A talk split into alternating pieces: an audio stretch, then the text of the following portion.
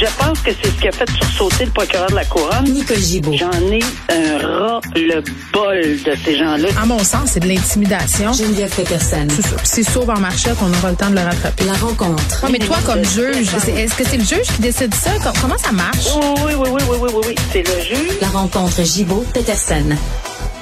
Salut, Nicole. Bonjour Geneviève. Hey, juste petit clin d'œil, j'ai oublié de le faire là, euh, au début de l'émission. Je discutais là, lors du début du conflit en Ukraine que Vidéotron avait rendu les appels interurbains gratuits là, euh, en Ukraine pour que les gens puissent prendre des nouvelles de leurs proches. Une autre initiative quand même que je voulais saluer, les clients d'Illico et Télé vont avoir accès à la chaîne de nouvelles Ukraine 24. Donc, ça va être débrouillé pour tout le monde, tous les clients Illico et Elix. Je voulais dire parce que c'est fondamental. On est dans une espèce de guerre de l'information et les euh, la clientèle ukrainienne euh, d'Elix et d'Helico va pouvoir accéder à des nouvelles sur ce qui se passe en Ukraine euh, dans leur langue. Donc quand même, euh, je, je m'en voudrais de, de ne pas le dire. Ben oui, tu sais quand quand On- les corporations- peut.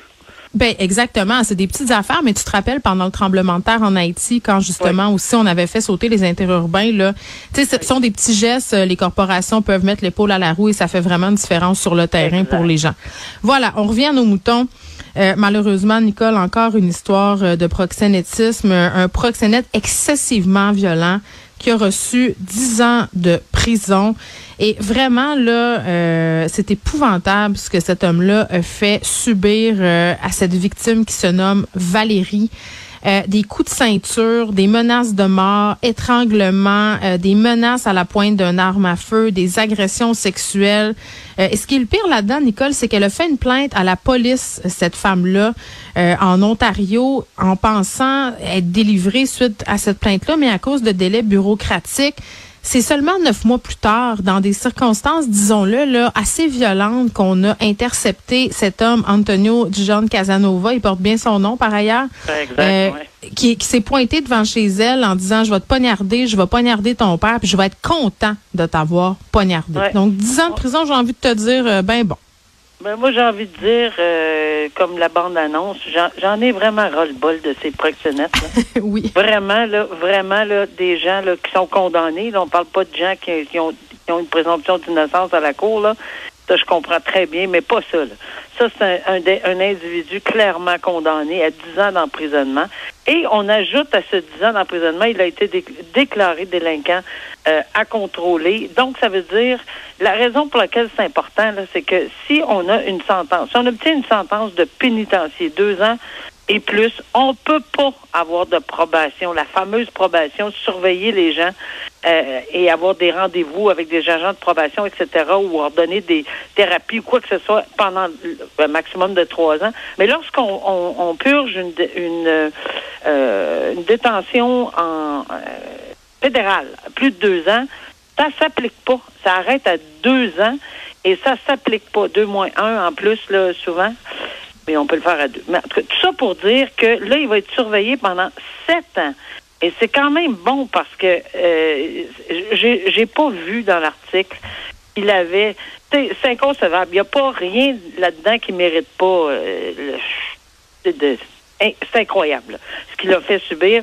Il semble pas en être conscient ou en tout cas, il n'y a absolument pas de remords selon ce que je peux vérifier. Mais non, écoute, euh, il y a des incidents en prison, une vingtaine d'incidents qui impliquent de la violence, euh, possession aussi euh, d'armes artisanales et tout ça. là. Il a pas l'air d'un enfant de cœur, il a pas l'air de regretter. Incontrôlable. Un incontrôlable et je pense que c'est dans ces circonstances-là. Est-ce qu'il y a des antécédents? Les antécédents à la prison, ça c'est une chose, là, euh, les 26 plaintes, etc. Mais euh, est-ce qu'il y avait des antécédents judiciaires? Parce que 10 ans, s'il n'y a pas d'antécédents judiciaires, c'est une sentence très importante. Accompagner le tout d'une euh, d'une déclaration de délinquant à contrôler, surveiller pendant sept ans, euh, c'est quand même une sentence très très importante. Mais euh, à mon avis, là, euh, on a- il y a personne qui va verser une larme là, euh, en disant que oh mon Dieu. Puis, puis la réhabilitation. Je pense que tout le monde voudrait qu'un citoyen se réhabilite. Mais lorsqu'on voit le processus et les 26, là, en- ce que tu viens de dire, là, les 26 les réprimandes dont il a fait l'objet en prison. À la prison, c'est pas quelqu'un qui, qui, semble vouloir rentrer dans les rangs. Alors, garde, il fera son temps. Là. Je sais qu'il y a des, évidemment, il y a, il y a du temps fait, puis on va être obligé de se faire. Ça, ça va mais au moins une surveillance pendant sept ans par la suite. Euh, oui, puis c'est ça. Représente un risque élevé de récidive, là, selon euh, les psychologues qui l'ont évalué. Une situation assez particulière, Nicole, je vais être curieuse de t'entendre là-dessus. Le semblerait-il qu'on ne voit pas ça souvent? Un juge qui a interdit à un homme de se faire appeler papa, donc le beau-père d'une enfant, euh, pour des motifs là, bon, euh, qu'on va détailler ensemble. C'est quand même assez particulier. Moi, je me disais, puis on aura des explications évidemment, mais ma première impression, c'était de me dire, il semble que c'est à l'enfant de faire ce choix-là. Tu sais, je veux dire, à moins qu'on le manipule, là, ce sont des choses qui arrivent naturellement. Euh, je me vois mal dire à un enfant qui m'appellerait maman. Sais, mettons que je m'occupe d'un enfant, Nicole, depuis deux ans. Là, je sais pas, là, je dis n'importe quoi. Il se met à m'appeler maman. Je, serais excessivement mal à l'aise de lui dire, écoute, je suis pas ta mère, euh, appelle-moi pas maman. Sais, je sais pas si le père en question est encore dans le portrait. Là, semblerait-il qu'il conserve certains liens avec sa fille euh, biologique et que cette fille-là en question a encore de l'affection pour lui. Mais ce sont des, situations excessivement délicates. Et est-ce que c'est à la Cour de gérer ça? Moi, je me posais beaucoup de questions. Ben, euh, je me suis posé beaucoup de questions parce que le journaliste que je connais bien dans ce dossier-là euh, euh, m'a posé cette m'avait posé cette question-là. On en a jasé ensemble. Il a fait un article par la suite. Il a fait beaucoup de recherches pour savoir ce qu'il en était.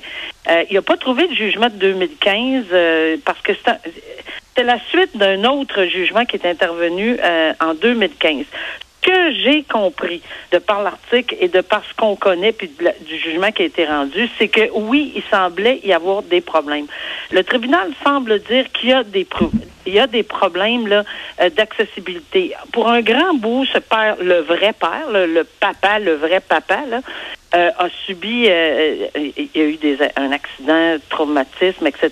Il a été euh, sur les médicaments, bon, etc. Là, il y a eu une, une dépendance, mais euh, apparemment c'est une personne, le vrai papa, là, qui veut qui peut maintenant reprendre euh, très graduellement, mm. mais avec une grande confiance que le tribunal lui accorde, parce qu'il prend soin de, des enfants de sa belle-sœur ou de son beau-frère, ou trois Exactement.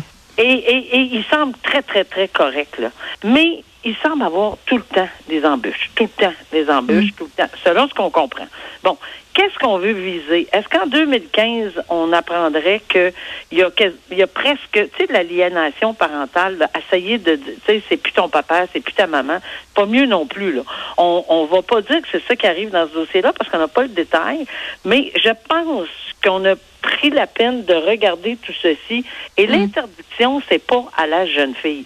L'interdiction, c'est à la maman, peut-être pour lui donner une leçon. Comment on va Il y a peut-être eu de l'aliénation, puis là, c'est de la spéculation. Là. On ne connaît pas la situation de ces deux parents-là, mais ce que j'ai retenu aussi de, de ce dossier-là, Nicole, c'est que le juge a dit qu'on en voyait plus en plus euh, des, séparations qui tournaient mal et des enfants qui étaient un grand bout sans voir l'un de leurs deux parents. Les enfants finissent par s'accoutumer, si on veut, puis là, il se passe ce genre de situation. Ben, c'est exact. Puis je pense qu'on a essayé de chauffer peut-être un peu le chou la chèvre, parce que c'est sûr qu'il n'y aura pas, voyons, il n'y a pas de sanction pour un enfant de 6-7 ans qui va dire à cet ben. homme-là, parce qu'il y a aussi la notion d'une locoparentis, là, quand, oh, quand on agit comme parent.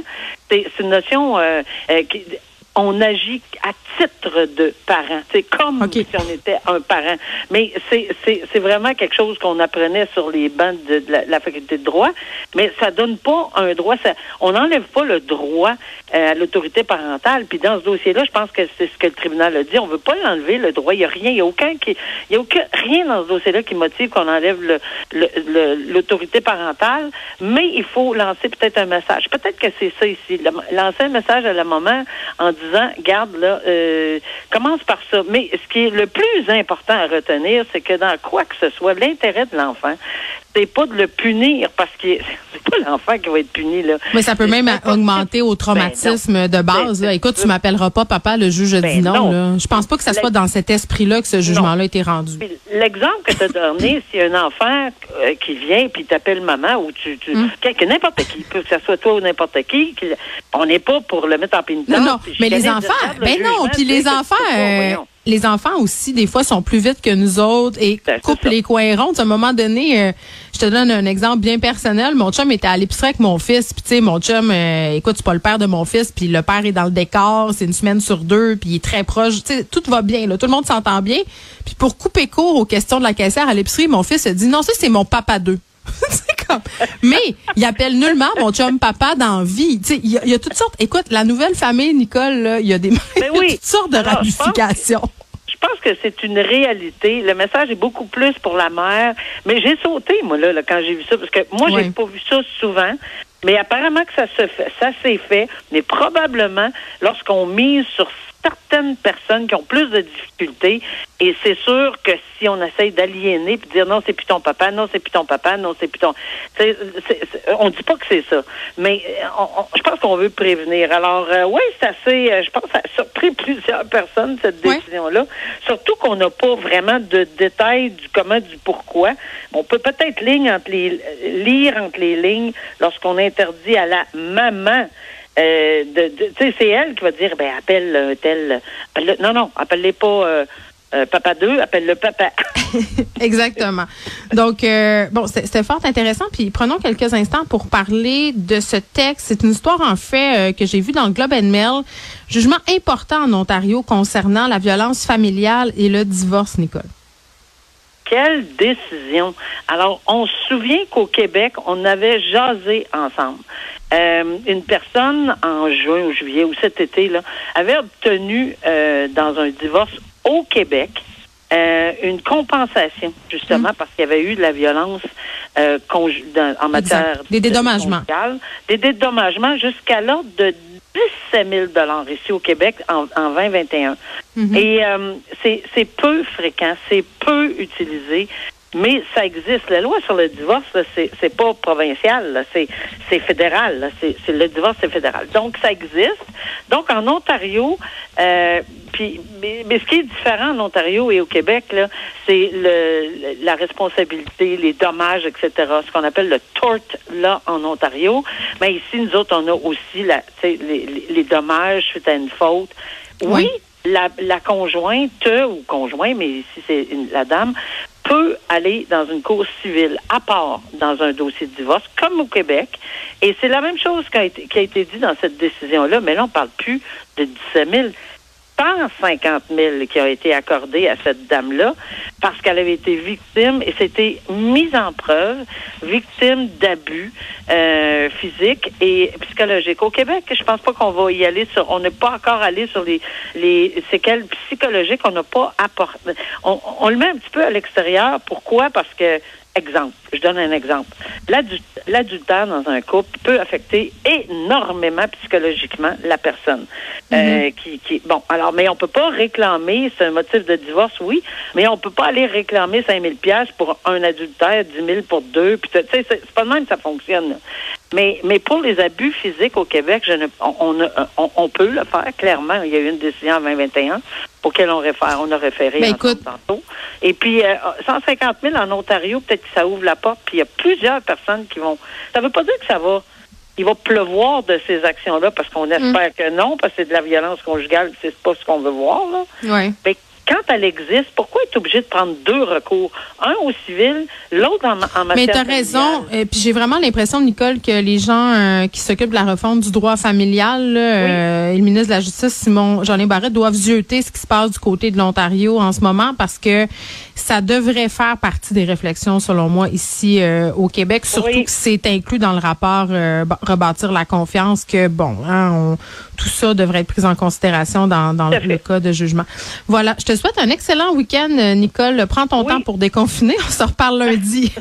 Bye-bye. bye bye.